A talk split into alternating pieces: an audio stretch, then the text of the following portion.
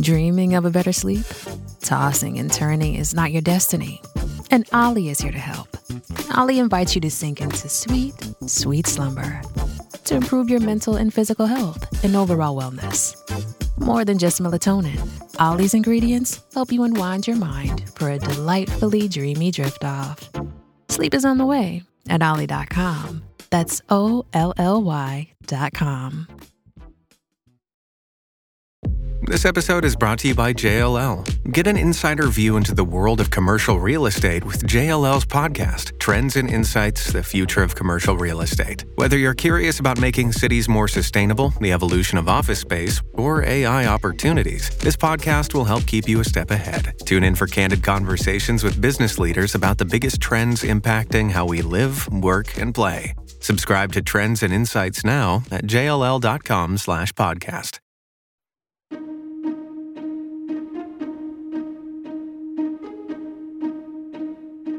Hello and welcome to the How To Academy podcast, the bi weekly show from London's home of big thinking. I'm Vas Christodoulou. Chris Van Tulleken is a doctor, researcher, and a BAFTA award winning broadcaster, best known for his work on children's television with his twin brother and fellow doctor, Xand. He's the author of a new book for adults, Ultra Processed People, where he explores what ultra processed foods are doing to our bodies, our societies, and the planet. Chris joined us in person at Conway Hall a couple of weeks back in conversation with the ever brilliant Robin Ince. Enjoy. Thank you so much for coming along. And uh, I'll tell you now, just so you can start thinking about it, in about 50 minutes' time, we will be taking questions from the audience as well. And I think you will have a lot of questions to ask as well, because this is, uh, it's a really fascinating book. And we did a monkey cage last week, which kind of dealt a little bit with some of the ideas in it. But before we get on to talk about ultra processed food, I do want to talk just a little bit about Operation Ouch. Because who, who here watches Operation here. Ouch? yeah, you must watch. You've watched Operation, yeah. And and I think because this book obviously has has you know some different intentions, but that desire to communicate to a broad audience what it is to be alive, to be human, to be in so many different situations. I still felt in the book there is still that desire to reach out to people and say, I want to share ideas with you. The thing we try and not do on Ouch is give advice. We, advice is really problematic. My mother-in-law is a, is a Freudian, a retired Freudian psychoanalyst, and she has this great line that advice is an uneasy commodity. And the Ouch team have a similar view, where telling people what to do, you don't understand their perspective or their lives, and especially with children. So Ouch is about giving kids information, and they can do whatever they want with that information, but they will understand their bodies. And we actually have loads of data that when any of us from very a young age understand our bodies, we do different things with them. So the, the book is, does, I'm really pleased you noticed that, because the book is trying not to give anyone any advice. There's an invitation mm. in the book, but I, I hope there's no real advice. No, no, no. I, I, it, it's entirely devoid of advice, and I'm not sure whether that sells it now. Um, but it People is. start quietly leaving. Also, to be fair, we know why Freudians don't give advice. It means they can just sit there for 50 minutes while you have to do all the talking. It's an absolute rip-off. I tried that therapy once. Um, I also loved, by the way, I read the acknowledgements as well because I like to. There's a, before we get into the book, I loved it. You, you thanked the Sheldrakes, in particular Merlin Sheldrake, who wrote that wonderful book Entangled Life. And I love this. You said the advice they gave you on writing a book, and I'd just like to know about the, how much you use this process. That Merlin Sheldrake said to you that writing a book is like a party. Everyone needs to know where the toilets are, and everyone needs a drink. So how do you, in Mer- terms of that? well, Merlin pointed out when you're writing a book that there, there will be, you know, sometimes you write with one person in mind, but that person's mother, their, their grandfather, their uncle, their child, they might also be at this party that you're throwing in the book. And so his point was just look after everyone. In every hmm. sentence, just go, is everyone, you okay? You've got that? You've got a drink? You know where the loo is? Can I get you anything? Can I take your coat? It was a really sweet approach. And I think Merlin's book, Entangled Life, did that very effectively. Whether I've done that so effectively, I'm not sure. I think you have. I think it's, I mean, the, I I suppose before we get into ultra processed food, I suppose the first question is how this became a fascination for you? Because a lot of people who know about your, your career so far, it's not so much been in, in kind of looking at the nutritional world in terms of the dietary world. When did this become something that you really have committed a huge amount of time to? So all telly doctors eventually broadcast about nutrition because you can because it's lucrative and because you can have a weight loss app. Um, See, I'm getting really worried. We've said the book's got no advice in it whatsoever. and it's been a advice will come with capitalist the outreach app, project. which will get a release with the paperback. um, the, I'm an infectious diseases doctor, and I worked a lot in low-income settings in Central Africa and in South Asia. And um, many of my young patients were very severely affected by nutrition, and particularly not just poor nutrition or malnutrition, but by the aggressive marketing of food that wasn't really food, particularly the infant formula. And the, the, the context for this, many of you may have thought that this was all sorted out in the 70s. There was a, there was a boycott of Nestle, there were Senate hearings, there was a World Health Organization code brought in to limit the marketing of formula in, in contexts where people have no clean water and where it's impossible to make it up and where people can't afford it and they can't read the instructions on the box. So there was a huge scandal in the early 80s, and this was thought to be sorted out. And it became very obvious to me that this was not sorted out. This was a problem that was still going on even more aggressively around the world. And so that, that prompted a kind of academic interest in how corporations affect our health. And when you're broadcasting, you're constantly, I think, and you, you find this, you're trying to get to the sort of the next deeper layer of, of causality of why things are happening. And the problem with food, and I had done a bit of broadcasting about food, was the interesting question was not whether it was fat or whether it was sugar or whether, why we were eating too much. It was why were we unable to stop eating the food that caused us harm? And so that, that we, we made a, a program for the BBC and it was going to be about child obesity. And the, the experts that I spoke to all said the same thing. They said, look, child obesity is incredibly complex. It's genetic, it's social, it's cultural, it's behavioral, it's to do with personal responsibility, but also government policy. And it's a real tangled mess. So the program was going to sew together all these threads. And then I read this paper by Carlos Monteiro, who is the, the main scientist featured in the book, which seemed to uh, strip away all the confusion and go, we have a working definition of the food that creates diet related disease. It's very, very simple. There is only one explanation. And so that felt intuitively satisfying. And the book is, is as a result of trying to resolve whether that is true. Now, he said that in 2010.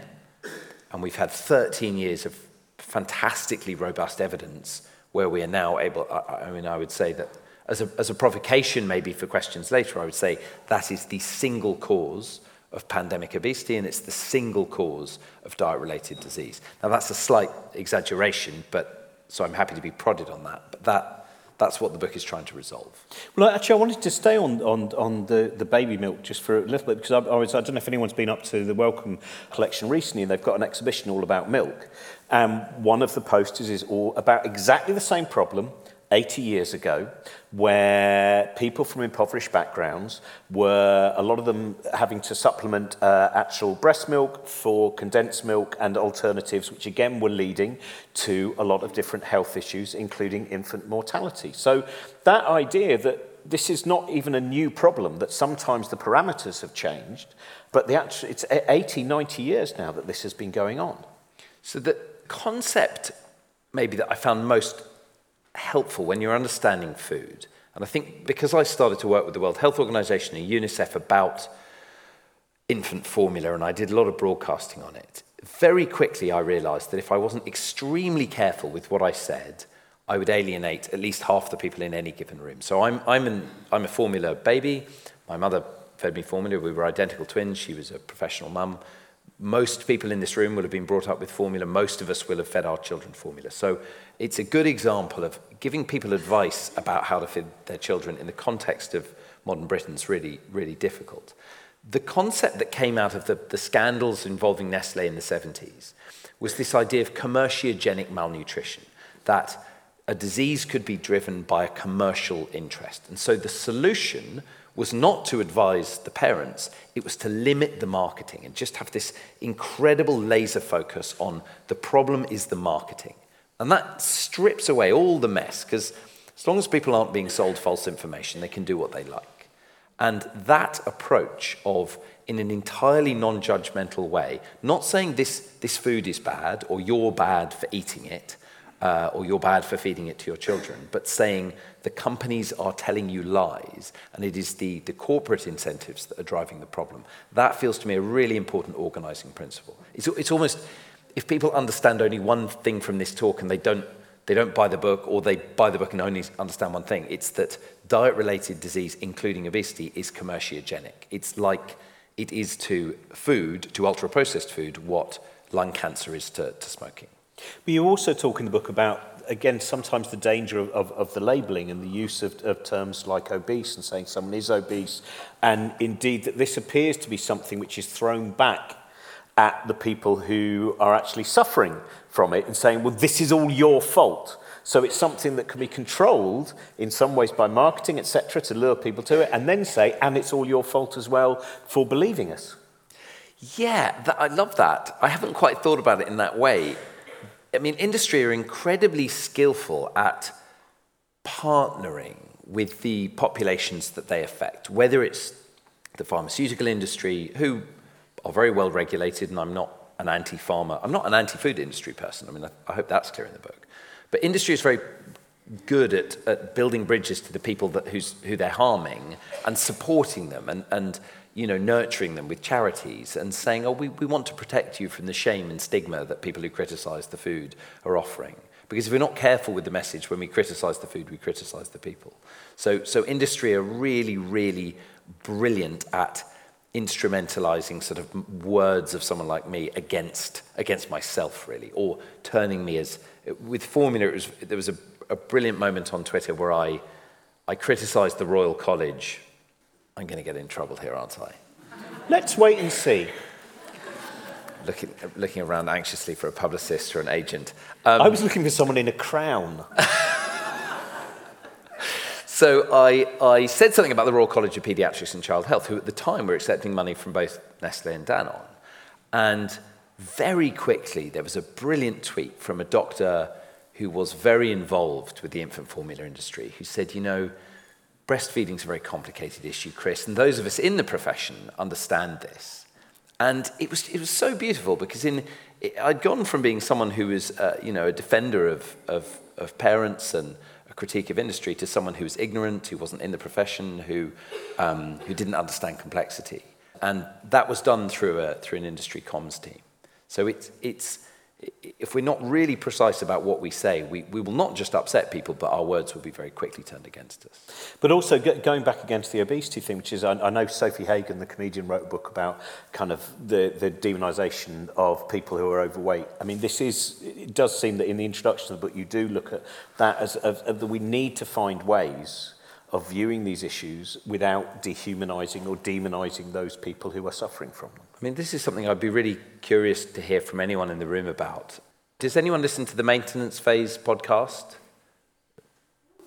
Really, not a single. Does any? Someone must. No one listens to. You all no, have there was to, one woo. There was one woo. Oh, there's there two woos now. It's two building. Woos. Okay. You must all go and listen to the maintenance phase podcast. So it's presented by um, Michael Hobbs and Aubrey Gordon, and Aubrey Gordon lives with um, a, a significant level of obesity, and she's a fat activist.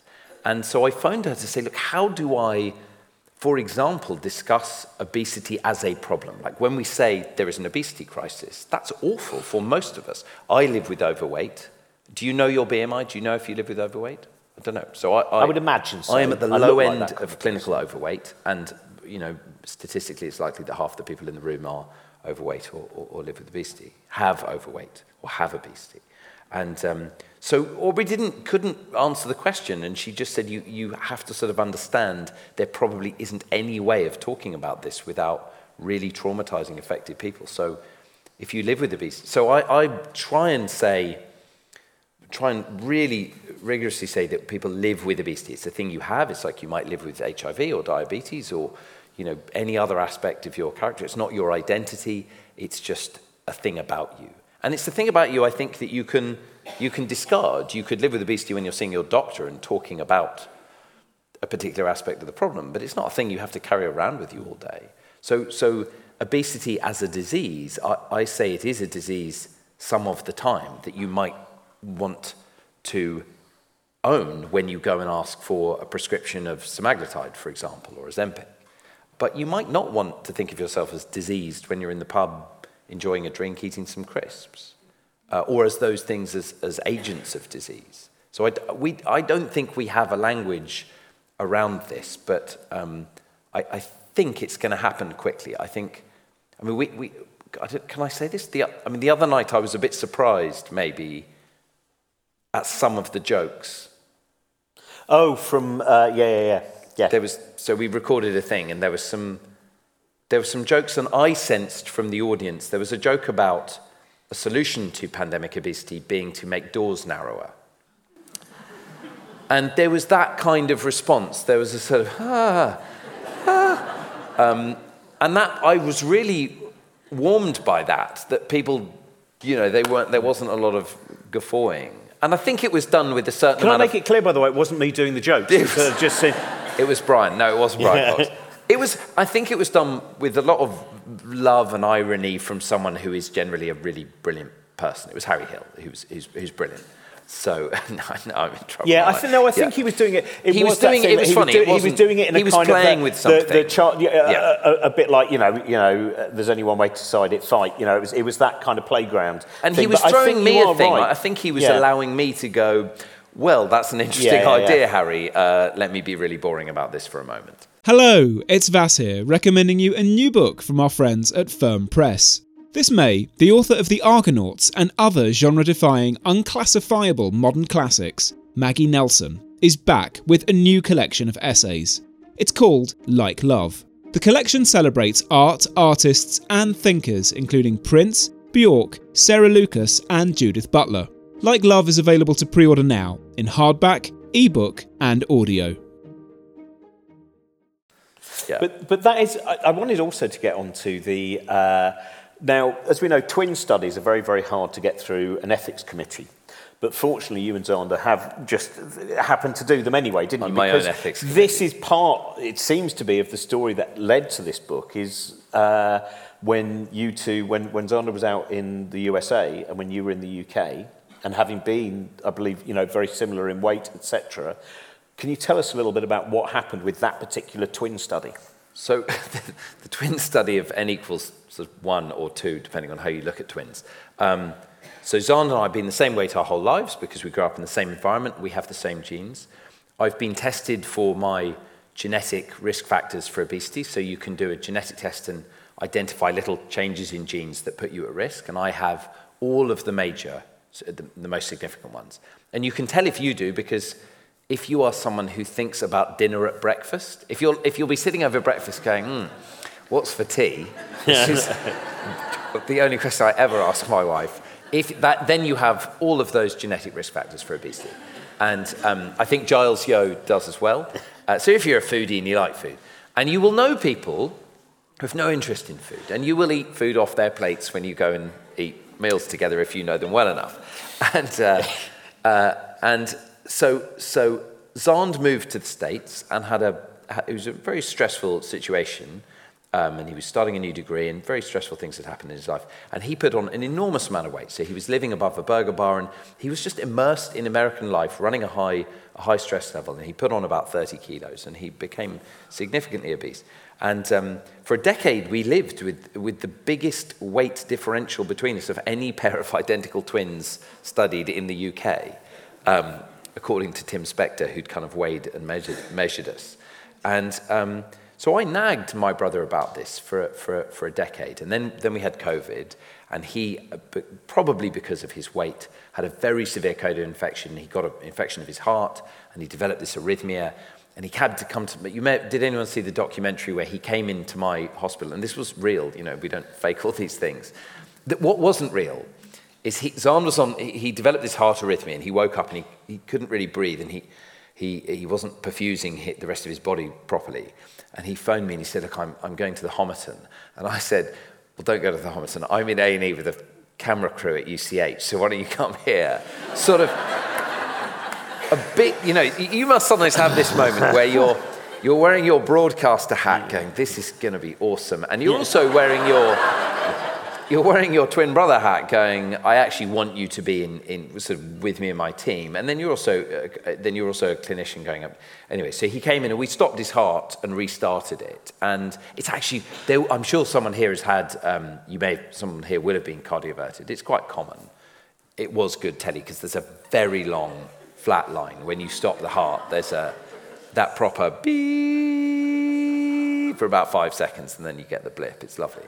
Um, you was... really ruined that moment for me because I thought that was the most amazing bit of television, and that idea that you were making sure that flat line. No, no hang on, hang on, let flat line for a little bit longer. no, the flat line is this. Yeah. No, and I was. Te- I'm telling it as a funny story, obviously, because I'm here with Robin Ince, and I've got to say something funny. But um, no, I was. It, you know, tears pouring down my face. They, they, it wasn't chopped onions or anything. No, I was. I was very upset. So I, I, I doubled down on the nagging to the point of making a podcast bought by Radio 4, which again, some of you will have listened to, Addicted to Food.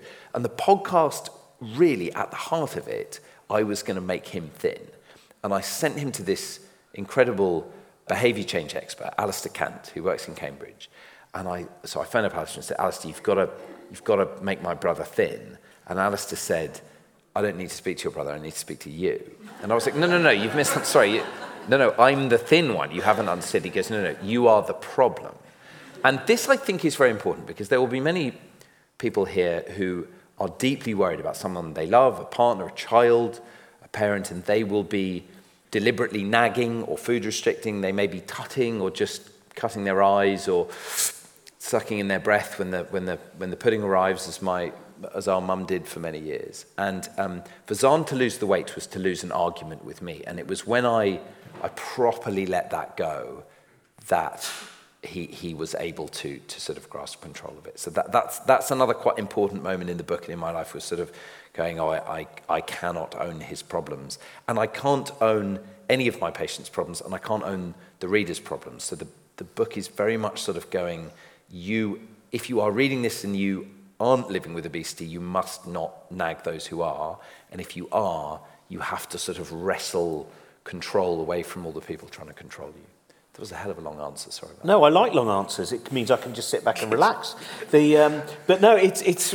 I mean, I, I, I want to get back to that as well. But first of all, I suppose we should actually get to what ultra processed food is. We're going to get to the end and not talk about either the book or the food or yeah. Yeah, yeah. oh, we've definitely done yeah. the book. That's that's over and done with now. That's fine. Um, but ultra processed food. this is what is the difference between? I was thinking today as I was eating. So this morning I had fruit and fibre with a little sprinkling of crunchy nut on top. I do a little breakfast cereal cocktail in the morning. Yeah. Um, yeah. And uh, I've had two corn eggs.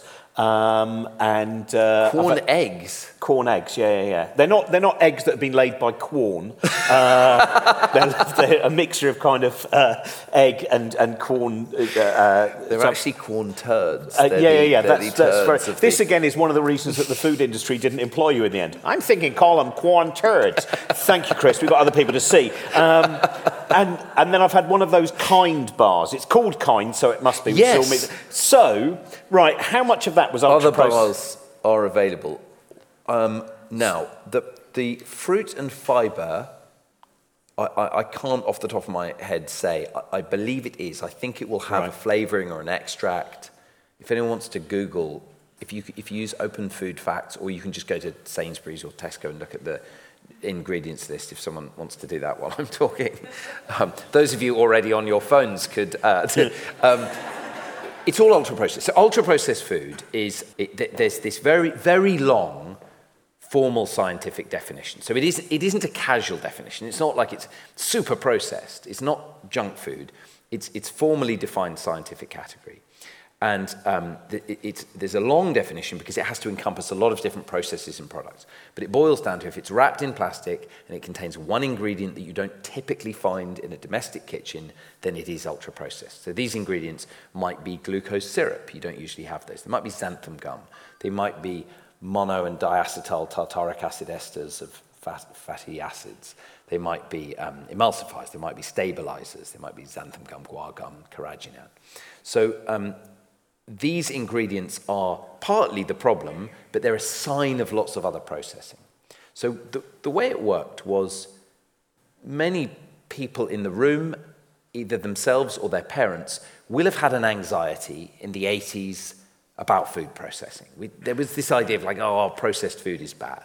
The problem with that is that humans have been processing food for well over a million years. Cooking is processing. We've been pounding, grinding, and extruding, and mainly female scientists for the last, say, 100 millennia have been doing this incredible uh, effort at pre- recombining molecules, modifying them with heat and fermentation, smoking them, salting them, curing them, and developing modern food.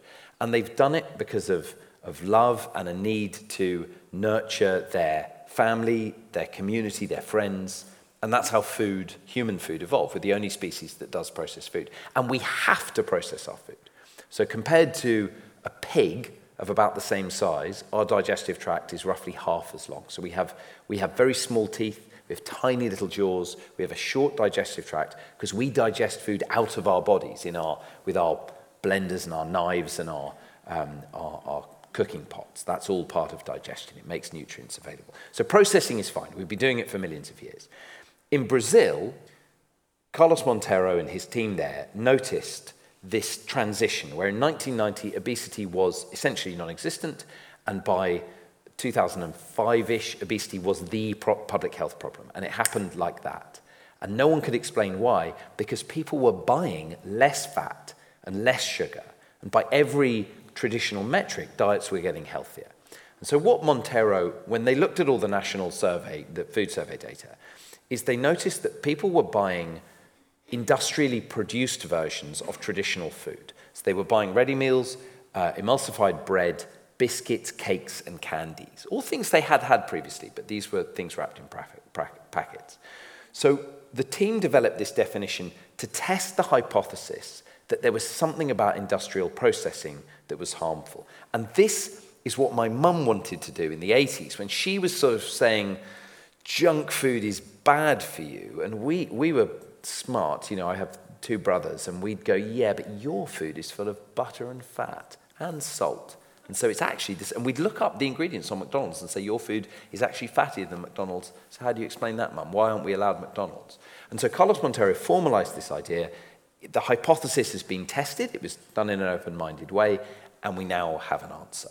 So it is the category of food that drives, uh, drives all this illness and death, which I can, I can talk about if you want. Yeah, I mean, I mean what is it with, uh, again, going back to Xand about the reason that he put on so much weight. What is it about ultra processed foods? So it's not just, I mean, I think it is a great, that, that way you explain it, it has ingredients that are not in your kitchen. Like you talk about that with ice cream, for instance, yeah. where, you know, really high quality ice cream is kind of made of, you know, cream and sugar and, you know, egg whites, whatever it is. I don't make my own ice cream, I apologise. And then the one that's, that's one pound a tub is made out of things that are definitely not in, yeah. in, in your cupboard. But what's going on that is leading to. So we're both eating ice cream.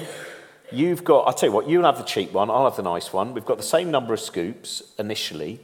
What's, what's making it different for you putting on weight and me not? So if we just look at weight gain, there are characteristics of ultra processed food. Probably the most important is that it's almost all very soft. So if you buy a loaf of sourdough, I'm going to dodge the ice cream for a second question for a second because there are some important differences that affect other things. But if you buy a loaf of sourdough bread or rye bread and you eat it, your mouth gets tired, yeah, you, and you can't eat it very quickly. If you buy a loaf of Hovis Seven Seed Sensations or Warburton's whole, like the, the bread that we all think of as healthy, it's full of you know brown bits and chewy bits. Uh, you can eat that bread twice as quickly. And this is true of almost all ultra processed products is, is they are softer than their whole food equivalents. And so uh, they're also incredibly dry and the dryness is important for shelf life um, and the dryness sort of comes out of the processing. So the softness the, the dryness means that they're very energy dense. So f- per gram they contain many more calories than real food. Real food is you know, a banana a steak milk butter it's all got a lot of water in it. A, a mcdonald's burger or a, or a Cadbury's bar or I'm going to get a pickle with these brand names, but any ultra processed product has almost no moisture content at all. What this means is the softness means you swallow it quickly and you get a lot of calories very, very quickly. Now, inside you, you've got a, got a set of very well evolved systems that, that tell you when to stop eating. Obesity is non existent in wild animals, they, they just stop eating when they're full. The same happens to humans if we eat real food. Ultra processed food, you eat it so the, your, your hormones don't tell you you're full until you've consumed twice as many calories as you would with real food. So that's one mechanism that leads to weight gain. We then have emulsifiers affecting your microbiome and inflaming your gut in ways that seem to drive weight gain. We have the flavorings and the flavor enhancers and the particular ratios of fat, salt, and sugar, all of which also seem to be very appetite stimulating in ways that we can't seem to recreate in the home kitchen. We've got illusions in the mouth, so you might have some calories from a carbohydrate, but you'll have extra sweetness from an artificial sweetener, which may boost your insulin level. This is a simple explanation, but it's something like they will boost your insulin level beyond the carbohydrate that you've eaten. That will lower your blood sugar down to lower than it was before you ate, and you will end up feeling hungrier. So the artificial sweeteners are their own particular set of problems. All of those individual mechanisms are less interesting than the purpose of the food. So, where is the, the purpose of the food made by scientists over the last few millennia working in, in caves and, and tents and, and little enca- early hominid encampments all over the world? The purpose was nourishment and love. This food is all made by a very small number of companies who have very serious obligations to their owners, and their owners are broadly our pensions. And so there is this relentless, very understandable pressure to generate profit, but also growth. And so the food must be made from the cheapest possible ingredients, and it has to be formulated to be consumed to excess. So, broadly, if we look at a cereal from your childhood and mine, like um, Cocoa Pops has been around for a very long time, the Cocoa Pops won't be quite the same now. It will have been iterated, developed, marketed, tested, and at every testing stage, one of the questions that the cereal scientists will ask is how much do people eat? And if people eat 5% of box A of the formulation then they more than they do of box B, box A is the one that goes on the shelf. So, and this happens each year, year in, year out. And so we end up with these products that are through a series of little dials being adjusted, ingredients here, softness, texture changes, changes in the colouring on the packets, flavouring changes, changes in the marketing campaigns. All of it leads to things that are fundamentally addictive. And I'd be very curious to know some people here will be unable to recognize the idea of food addiction. It will not be a thing that affects you or is even imaginable to you. In the same way, actually, that alcohol addiction is not imaginable to me. I, I, I could never be have a problem relationship with alcohol. I have no interest in it. It doesn't thrill me. I can have a pint. I never, never want a second one. Um, for those that live with it, we know we have lots of data that the food food is as addictive as nicotine, as drugs of abuse, as alcohol, as heroin. Um, uh, it's just as hard to quit, and the things that people are addicted to are always ultra processed. So I, I, I would perhaps not always, but almost always. So if, if people in the audience are struggling with food, my bet would be the items that you find that you wrestle with and that you finish an entire pack when you set out to eat one, they will always be ultra processed. And you will be having this bizarre sensation that, that I've had very frequently of putting another one in your mouth uh, as if through some, as if someone else is feeding you. And so, so it is the commercial pressures that derive the development of addictive substances, and they are everywhere. So I like counting opportunities to buy particular products at airports. So when I flew recently to Australia for Operation Ouch. I just counted the number of occasions I could buy a Coke from leaving my taxi to boarding the plane, where there is also more Coke. And between taxi and plane, there were 50 separate occasions, like uh, vending machines, shops, that I could buy a Coca Cola. Or, and I could have done it with any other product. And if those were cigarettes and you were a smoker, you'd be going insane if you were trying to quit. Also, finding healthy food. I remember when I was on a vegan diet, and uh, I think it was at Birmingham Airport, and trying to find something which I could eat. Eventually, I found something which I think was called cup of leaves, which is in boots. And that's literally what it was just a cup with some leaves in, which is not nearly as filling as I'd hoped as I mulched through it. Um, but it, it, but, hallucinogenic. yeah, the, oh, these leaves are much better than I thought. No plane needed. I'm off. Um, the, uh, but I, I, I wonder, as- because this is, I think, a political book. I think there's no way around that. I mean, we were talking about this before, which is, and it's important to me. You know, at one point, what you've just been saying, you kind of sum it up in the book by saying it has changed from the flow of nutrition to the flow of money. So, do you feel that there is a level of, shall we say, cognitive dissonance, perhaps in the food industry, which those sitting around are thinking, no, no, no, we're just making things that are more delicious and finding the things that you can highlight which look like they're healthy options, when in fact there should be a, a, a greater scrutiny within that industry on what they're actually doing uh, to people and to society. So I, I spoke to loads of people, loads of lovely people who work at the big transnational food corporations. I spoke to people who work in the banks that serve those companies, and they were all super nice. And they all, and I spoke to lots of people who'd retired. They all, at some level, knew that they were generating a lot of harm and disease. And I spoke to everyone from the, the people uh, uh, driving, driving the bars around from supermarket to supermarket, trying to get uh, Tesco and Sainsbury's to stock the new Nutrigrain bars that had been developed in the 90s, all the way through to the CEO of one of our largest ice cream companies. And they all said the same thing, which is that they, it is simply impossible when you work at these companies to have a regard for human health. That's not, other than as a sort of, we're going to have to service that ambition in our users, you can't, when you're developing the product, make a thing that is less edible.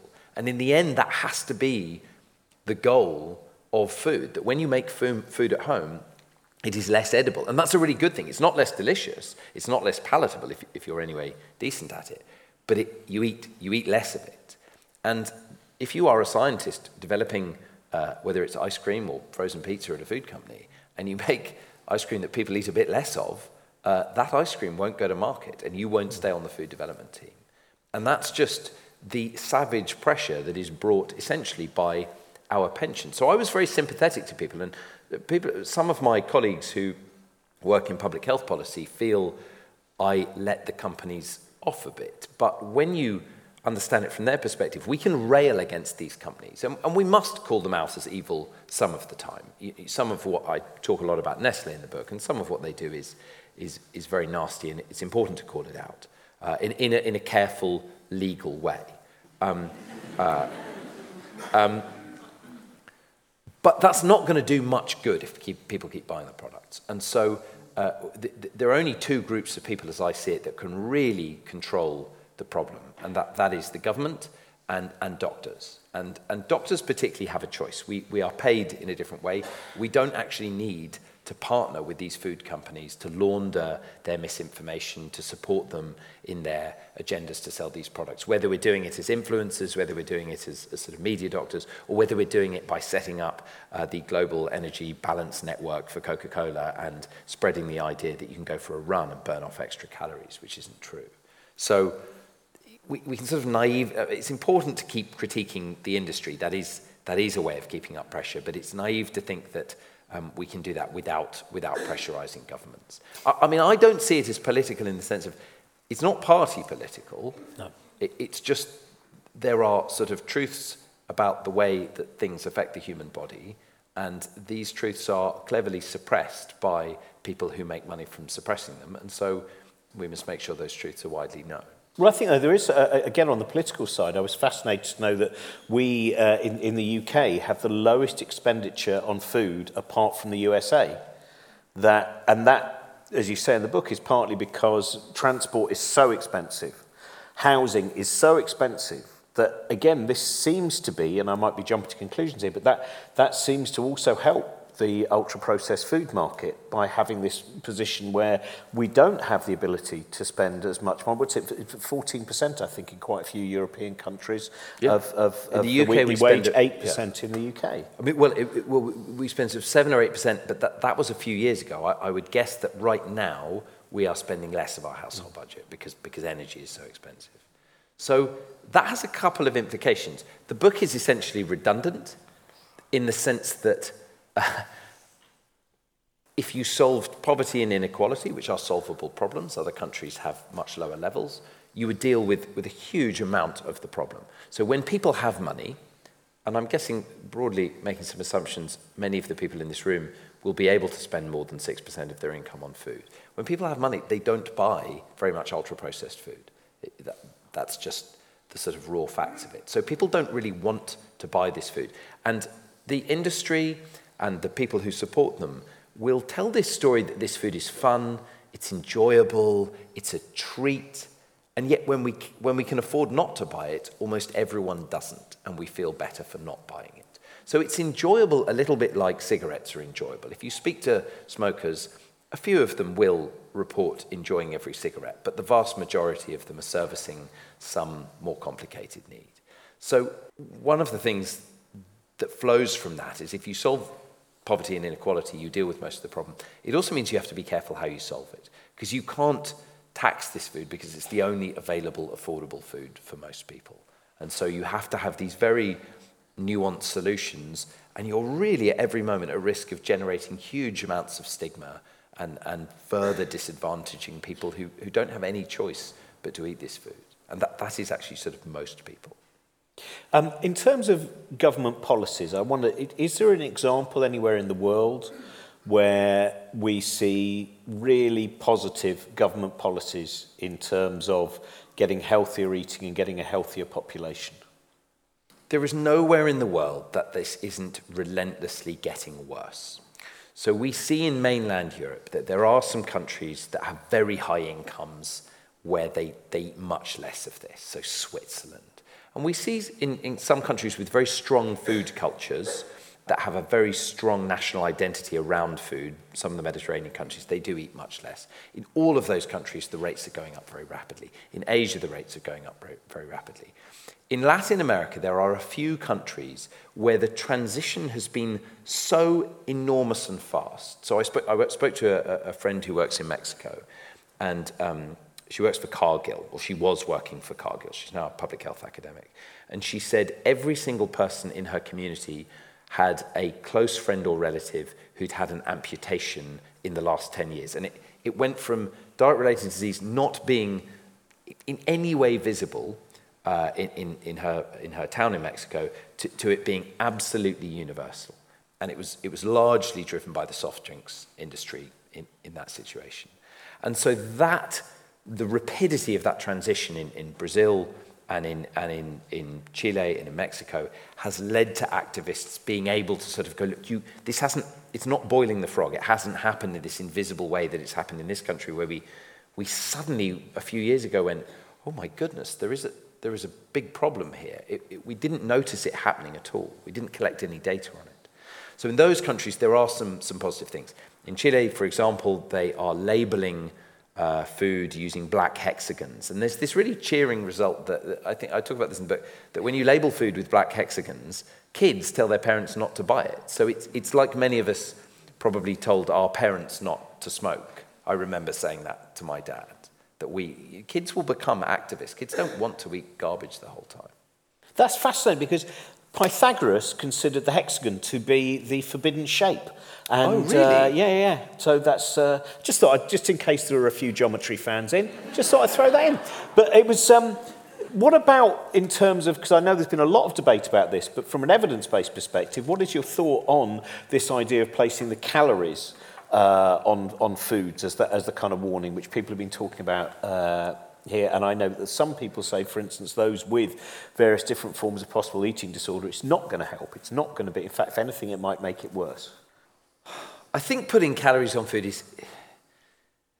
There's no evidence it does any good. I think it's, it's probably better to have more information on the food than less, but, but good luck to anyone who tries to eat to numbers. So, the, the way we think about nutrition in this com- country, if you try and go, right, I'm going to I'm to really engage with government advice, the NHS Eat Well plate, the, the National Dietary Guidelines, there's a 12 page document with, all, with, with it all laid out.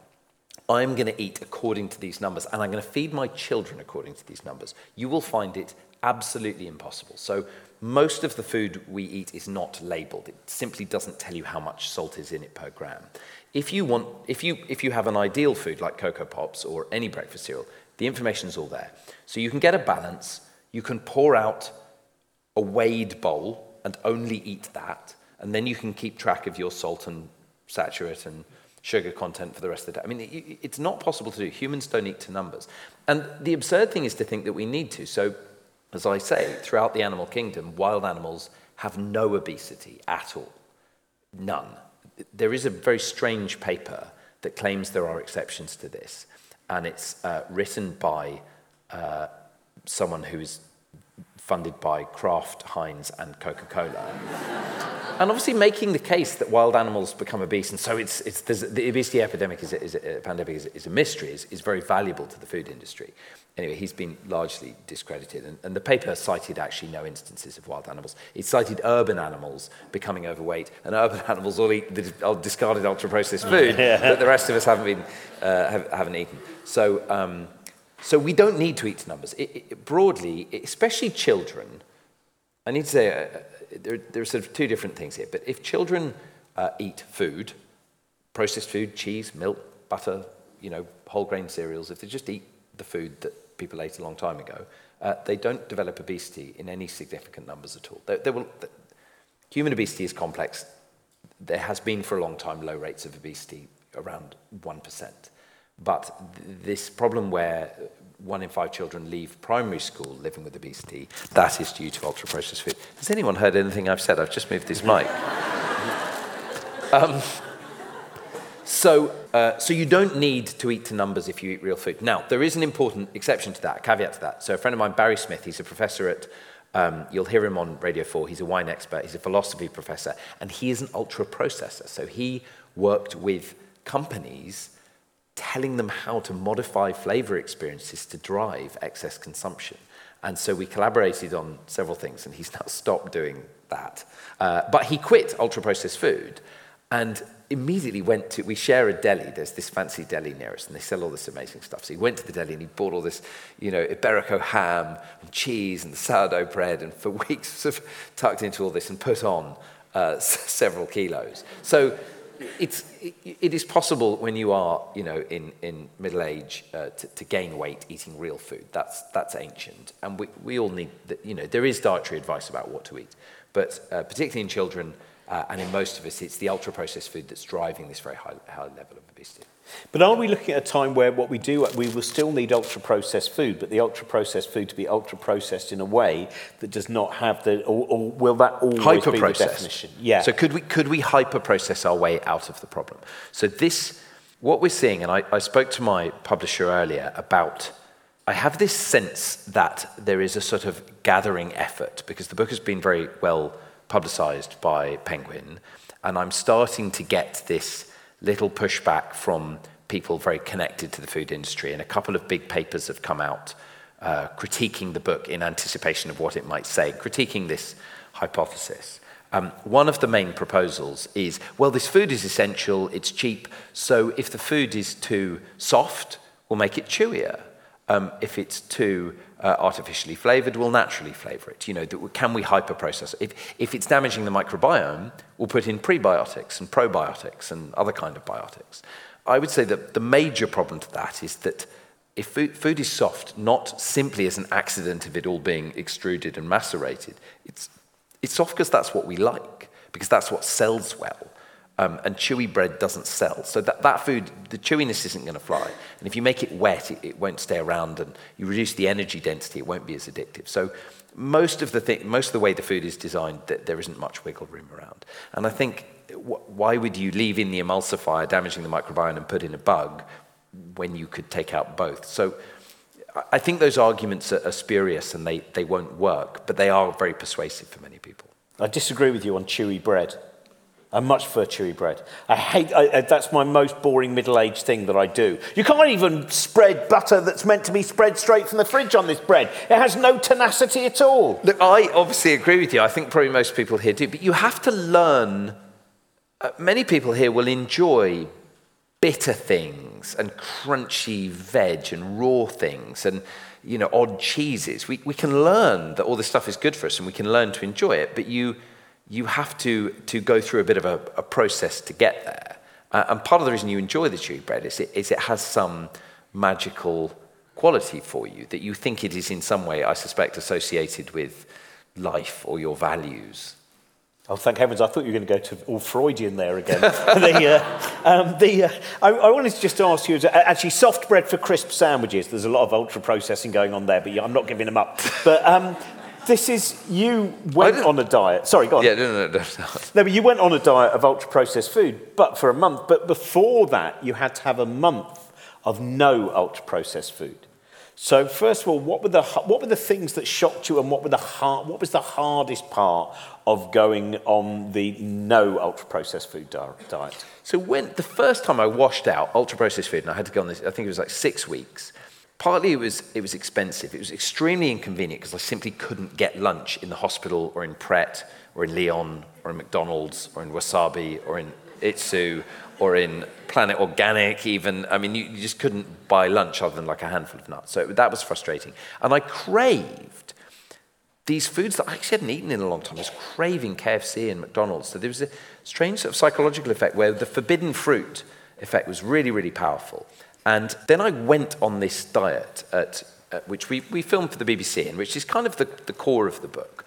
And it, it felt important for it to be the core because something very sort of magical happened to me.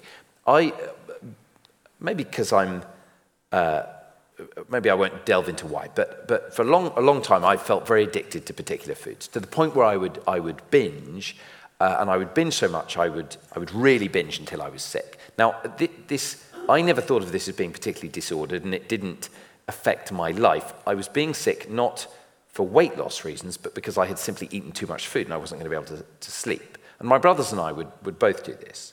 And my wife thought it was odd and troubling, but it didn't happen very often. And it was a bit like some people here may recognize sort of over drinking, uh, you know, when you're young and you sort of go, I'd better, I'd better be sick because otherwise I'm going to have a, have a terrible day. So um, I had this quite addicted relationship with it. I then craved it. And then midway through the diet, I was talking to all these these experts. We were building a research program, so I was talking to collaborators in Brazil and in the States, really about what we should be measuring in this study that we were designing and how the food we thought affected us. And I, I was talking to a collaborator called Fernanda Rauber. She's on Carlos Monteiro's team in Brazil, and we we were talking about the food, and every time I said food, she kept going, It's not food, Chris. It's an industrially produced edible substance. And she did this, it was like a tick. And it became quite irritating. I was like, Fernando, all right, fine, but could we use the shorthand food, please? Because we're trying to design a thing here and get it granted. Anyway, we had this nice conversation, hung up, uh, and I ordered KFC for dinner because I was then on this ultra processed diet that I go through in the book. And I started eating these KFC hot wings, which have been my favorite food uh, for, my, for my whole life since I ate them. And they were absolutely disgusting. They tasted the same but I, I, was unable to finish them. And she had sort of released me from this, this prison. It was, it was, she'd given me this incredible gift. And since then, I have never been able to enjoy any of it. And I've had moments of craving that have now sort of dissipated, but uh, quitting it proved very easy. So the, the book is trying, the invitation of the book is that you eat while you read. Like, there's no advice, like, don't, don't quit. I, don't stop eating your crisp sandwiches. I only ask Robin that you read about the emulsifiers in the bread and the flavor enhancers in the crisps while you eat the crisp sandwich. And, um, and this is a very well evidenced approach. So it sounds possibly a bit hokey, but this is the. Has anyone here ever used the Allen Carr easy way to quit smoking? A couple of, a couple of hands going up. So this is, this is, this is the only self-help book which the World Health Organization has in their quit smoking toolkit. And there are loads of studies on it. And it works better than nicotine gum. It works better than almost any other cessation program. And it, the book is the same thing. You smoke while you read about how bad smoking is. And it just says keep smoking. It never says, more or less, doesn't say stop smoking. And by the end of the book, most people, most people stop. Few people go back, but it's an effective intervention. So that, that's what the book is unashamedly trying to offer people. And you, answer the question. Well, yes, and the uh, um, what was the because when you are eating your ultra processed diet, to be honest, a lot of it seems disgusting. And there's a, a I won't say which supermarket it is. There's a supermarket that does a uh, a, a three part tray for a complete breakfast. They all do it, but yes, right. I mean, it's not my world, so I just because I don't eat meat, so I don't th- th- that kind of thing. So, but that TV dinner for breakfast, can you? And it's interesting because you have a couple of links in in the book where it turns out that fascism was also involved in the creation of certain foodstuffs, and of course Tucker Carlson is the uh, uh, his money all comes from TV dinners. That's his his family are a TV dinners dynasty. So there is a very close link between the rise of fascism. That could have been. and whatever you're eating. Uh, oh, I love that. yeah, the, uh, put it in the paperback version. The, um, Not that we should be saying But- Tucker but yeah, Carlson is if- a fascist, of course. oh, Other no, no, I think, do you know available. what? If that's the hill that I die on, I'm prepared to go to court. There's quite a list on Tucker Carlson. The, uh, I can give you a whole list of fascists, but I won't do all of them now. But, um, but yeah, I, I, I, what's, is there one bit of when you would actually there, you know, when you're doing that, that reading the draft for the, the final time, was there a bit of food you looked at and oh, I could still go back to that? One of the things that surprised, there were several things writing the book that I didn't know at all when I started. I thought I sort of would just write this very easy book that I'd made a telly program about, and there were several things I didn't know. One of the things I didn't know is that wanting and liking are entirely neurologically distinct things, and you can train humans and rats to want things they don't like and like things they don't want. And the wanting is the, is the crucial bit that's hard to get rid of, because the wanting is the, the label that you attach to the addictive substance. And, and that's why we can all have this experience. Uh, Has anyone had the experience of wanting a thing, engaging the thing repeatedly, and not liking the thing? So smokers will often talk, drinkers will talk about this, uh, and, and lots, of, lots of addicts will talk about this. So uh, I would want takeaway uh, uh, Chinese food and I would order it and I would start eating it and I would have to throw it all away. And that happened several times. So the, I would find the app was still giving me a buzz. I would, I would scroll the app in anticipation. I would order the food. It would arrive. It would, the, the ritual of addiction would be played out, but I wasn't actually able to, to stomach it. I'd stopped liking it. And so we, we still haven't disentangled what was going on in, in my head because I was brain scanned before the diet, during the diet, after the diet, and then again eight weeks later. And we saw this massive increase in connectivity between the addiction bits of my brain and the uh, automatic behavior bits of the brain. And these were scans done by the, the physics department at, at Queen Square at the Neurology Institute there that, that we work with at UCL. So these were very, this was very robust investigations. This wasn't just a, a coincidence. It wasn't sort of noisy data. It was very clear. So Claudia, who interpreted the scan, said, we have no idea how to explain why you now don't like the food, but you still want it, especially because your brain scan hasn't changed.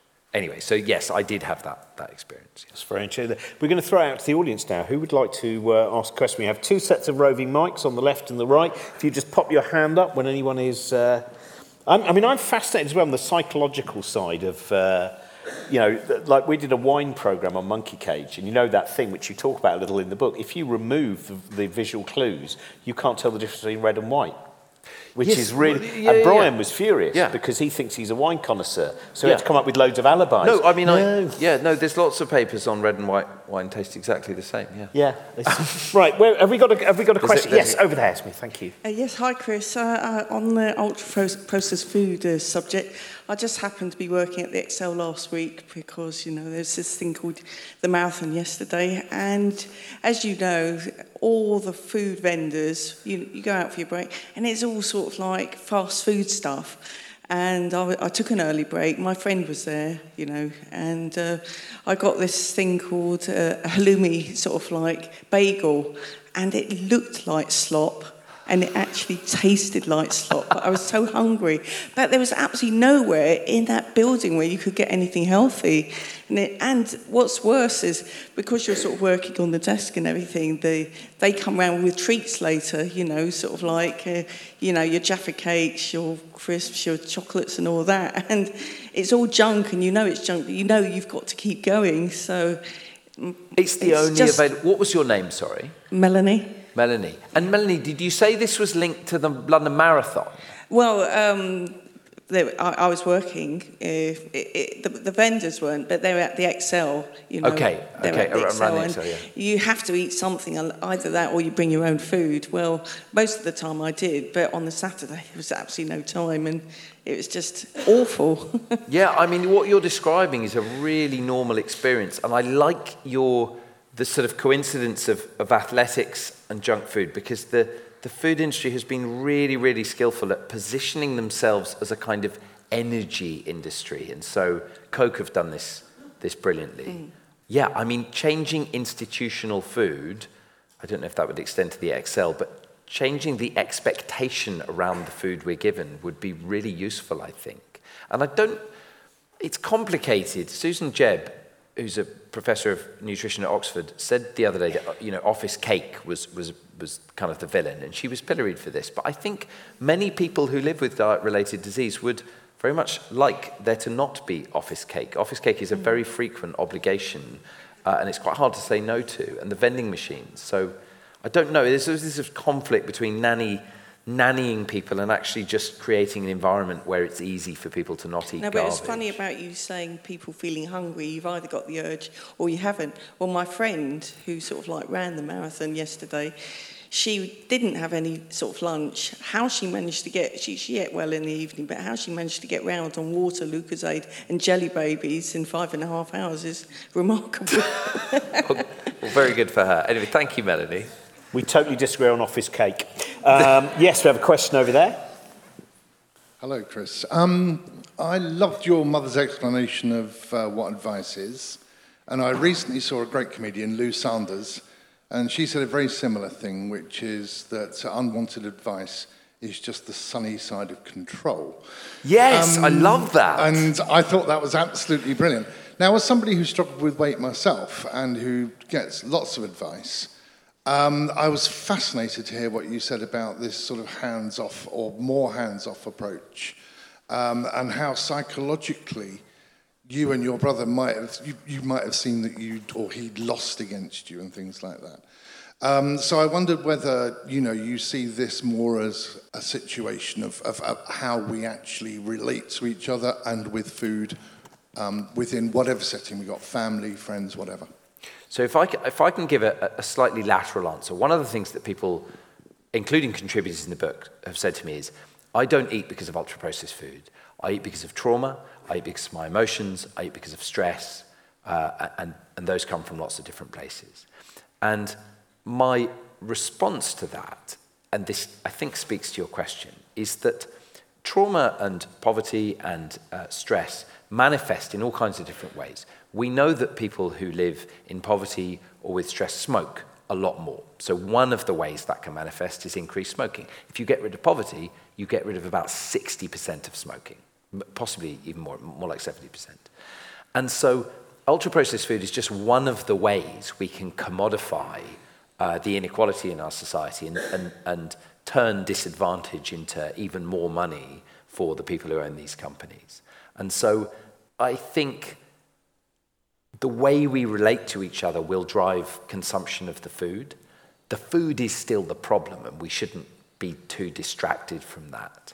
And taking some of your frustration at the person who's nagging you out of love, or taking some of your frustration at the person who isn't responding to your nagging, and directing that toward the policymakers who fail to regulate these companies, uh, the companies who put the vending machines at your work, to all the companies who make the food, redirecting that frustration and, and rage at them, and going from being victim to being activist is quite, quite an important journey. I mean, I, I feel very uncomfortable advising people how to go on that journey, but I have tried to write something maybe that would be useful to people in that regard.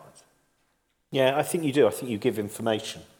That's the, the thing, isn't it? You're not saying do this, you're saying here's information, and then you can also go off and you can research more into it if you want as well. You know, I think that's, that's a, a useful book when it's not giving you the rules, but it's allowing you to start thinking about what rules you yourself can create. Maybe people want, quite often people just are like, yeah, right, I can't be bothered to read it, but tell me what to do. And I, I but any, anyone who's had therapy has had this experience. If you go to your therapist and you say, look, just solve my problem, and they're, well, what do you think the problem really is? You're like, well, I, you know, and then you figure out the problem, and then you say, okay, so what should I do? And they go, well, what do you think you should do? And that's, that's, and then you, because we're all the microanthropologists of our own lives. We can't, we, no one else can really understand our own context, but they can reflect it back at us. Anyway. Do we have another question? Oh, yes, we got, we got loads of questions over on, on this side and loads at the front as we want to get a chance. Yes. Just a little bit. When you were on the ultra processed diet, apart from putting on weight, how else did it affect your body and your mental functions? this feels like a stitch up question. Um, uh, what was your name, sorry? Camilla. Camilla. Um, so, I think, I notice with my kids that they'll get, I have a five year old and a, and a two year old, and they're often very unable to locate the reason that they are angry or upset. You know, uh, we've all seen this in children, and quite often it's because they're hungry, but they'll be screaming about some other thing that you've done. And I'm not really different to that. So while I was on the diet, I became incredibly angry and anxious. But it never felt like it was the food. The food felt like the solution to that problem. And there were lots of reasons that might have been causing that. I, I work a bit too hard and I have young children. They were younger when I was on the diet. Uh, and I got in this vicious cycle because you'd, you'd eat the food late at night, you'd overeat, you'd overload with salt, you'd drink more water. And I, you know, uh, men of my age, start, I, I, I need to pee more at night anyway, so I was getting up four or five times a night to pee. You get very constipated, so you develop piles, which you misdiagnose because you think you've got bumworms from your kids. and then you're. And you're, you're, a doctor. And then you're. I'm, I'm, I'm specifically a, a worm doctor. Yeah. Um, and then you realize your wife isn't scratching their bum and it is just piles. Uh, and, uh, and so the piles keep you up and you, you're, you're then you're exhausted during the day, so you're snacking more. Uh, and you get in this, this vicious cycle. And essentially, I just aged 10 years. I became, you know, so I, I, I work as a, as a infectious diseases doctor at UCH. And my patients all ha- of, of, in their 50s all have the same suite of they might come to me with some specific infection, but they all have, you know, digestive problems, stomach ulcers, uh, they're cranky, they don't sleep, they pee too often. You know, there's a, there's a, there's a set of, uh, of problems that you realize, oh, right, being in your mid 50s, maybe almost entirely, all that, that sort of stuff we accept as being normal is actually just due to the, the food we're eating. So, yeah, there was this. And the, the main thing was the second I stopped eating it, within 24 hours, I, I quit the food completely, and it was like this sort of weight was lifted, and I slept at night. I am still carrying quite a lot of the excess weight from the diet. That has not come off magically, but it is. It has continued to come off, and it, it started to come off quicker now that I really almost completely don't ever eat any ultra processed food. That's not advice I would give to everyone. I would say if you struggle with it, abstinence may be helpful. But many people might need to treat it a bit more like booze, where instead of having a bottle of wine every night, you just have a bottle of wine on a Friday night. You know, that, that's the relationship many of you might prefer. Uh, have we got another question over there? Yes, from the front. What's your name? Aisha. Aisha. Um, I was thinking, I have two questions. What do you think is the is the biggest cause of all of this? Like, what, what's the biggest cause of all this? Like, who's to blame? Who would you say is to blame? Oh, this, this, is the best question. No one is going to ask a better question than this. Um, uh, what's your second question, Aisha? Can I batch them? How do you think schools are affected? Like, for example, school lunches. Do you watch Operation Ouch? Yes. Brilliant. um, thank you, Aisha. So, who is to blame is, is, is, is kind of the most important problem. And as I say, when, when I went and spoke to the boss of this ice cream company, and I was like, why can't you change? And he said, well, I can't change because I'm answerable to my board. And my board are answerable to these people who control all this money. And if we don't do what they say, we all just lose our jobs and they replace us with people who will. So they could be principled, but the ice cream would stay the same. So I think the people to blame are the people in our government, and I don't mean specifically this conservative government, this is a problem that's been growing since the 90s, since well before you were born, since before I went to medical school. It's the people in governments who partner with the industry that causes the problem. So you, you cannot cause and solve a problem at the same time. And if you become a scientist or a doctor or, or someone who is trying to solve problems in the world, Aisha, the most important thing is that you don't take money from people who cause the problems that you are trying to solve. Because when we take money from the food industry, we become an extension of the marketing division of the food industry. If you take money from tobacco, you become an extension of the cigarette industry. So the people to blame are the people who can make choices. They are typically the politicians and the doctors. So there are some doctors who've taken a lot of money from food companies and they, they didn't need to do that. And actually, when you're a doctor, if you become a doctor, you say, oh, I'm going to make, I'm going to, my only interest is helping the people who are sick that I treat. And if you're taking money from other people, it becomes very hard to do that. Uh, how School- are schools school affected? dinners, These questions are so good. Um, schools affected because I sus- where do you go, where do you go to school in London? Yeah. So almost all of the food that you are served at school is likely to be ultra processed. Now you might be at a couple of very fancy schools in Hackney where Henry Dimbleby's pals. Um, you know, Henry Dimbleby's got like the chef from Ottolenghi to make all your food. Are you, are you, at, a, are you at a school in Hackney? No. So, and my daughter's at a school in Hackney, and everything she eats at school is, is ultra processed. So, changing the food in our prisons and our hospitals and our government buildings, uh, hospitals for doctors and patients, would be a, really important early step because you will, you will learn better and think better if you eat real food, and you will learn. We can teach all of your curriculum. We can teach all of science and all of culture and all of history by using food as the, as the teaching vehicle. So that's, that's how you're affected. And you, sh- you must go back to your school and say, why are we eating ultra processed food? Oh, you should thank you. What a lovely question. Thank you. Let's take another question over there. We've got five minutes left, I think. Yes. So I'll try and be brief. I'm, I'm, I'm, I'm not I'll try prone and be brief brevity. as well. Hi, I'm Ruth. Um, I'm a food scientist. Um, It's fine. This no, is- no, it is. I'm joking. Recently, I was at the International Food Exhibition, and I'd been there pre-pandemic, um, and it goes from big kit all the way down to lots of food manufacturers. And this year, it had gone from being, you know, the two vegetarian stalls out by the toilets to 60% was plant-based.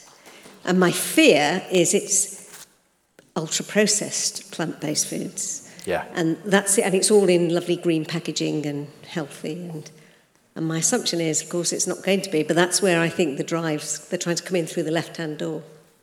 So, And I'm just so about the, your so the thoughts on question is like, the, you know, the, the huge range of new plant-based meats that we're seeing and, and, and vegan products, are they ultra-processed and, and what should we make of that? This is something I kind of deliberately sidestep in the book because I wanted a cover quote from George Monbiot, um, which I didn't get. Uh, the, the, it, it, I sidestep it a bit because I don't quite know how to deal with this. They are unquestionably ultra-processed products.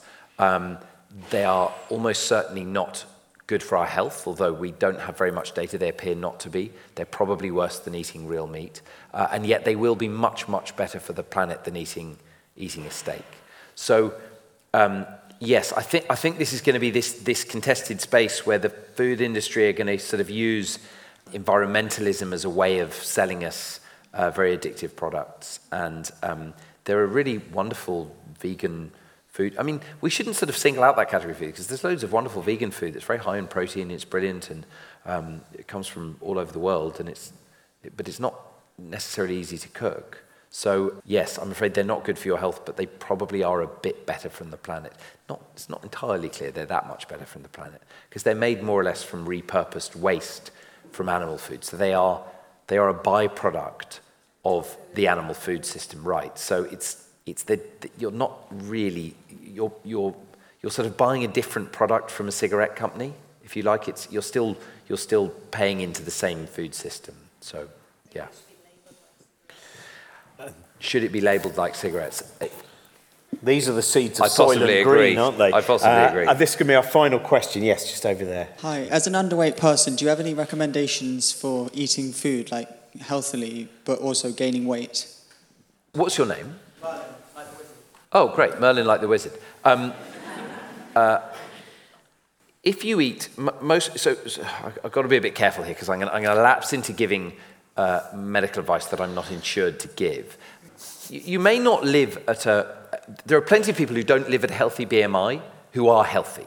So you might I can't tell by looking at you, uh, you might actually be a completely healthy person. You're, you're a bit below the BMI thing. But if you eat um, real food to appetite uh, and you're well and you can move around in your day, I, I wouldn't be too hidebound by what the BMI number is. So BMI is, is a population measurement tool. It's not, it's not a thing we all need to live by.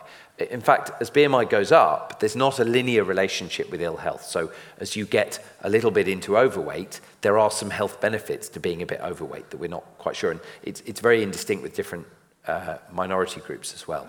So my suggestion to anyone who can afford it and wants to do it is that if you can just eat uh, real food, uh, which comprises processed food, and you eat what you want when you want, that you will probably be fine. And Merlin, you look a bit younger than me, so that's probably particularly true of you.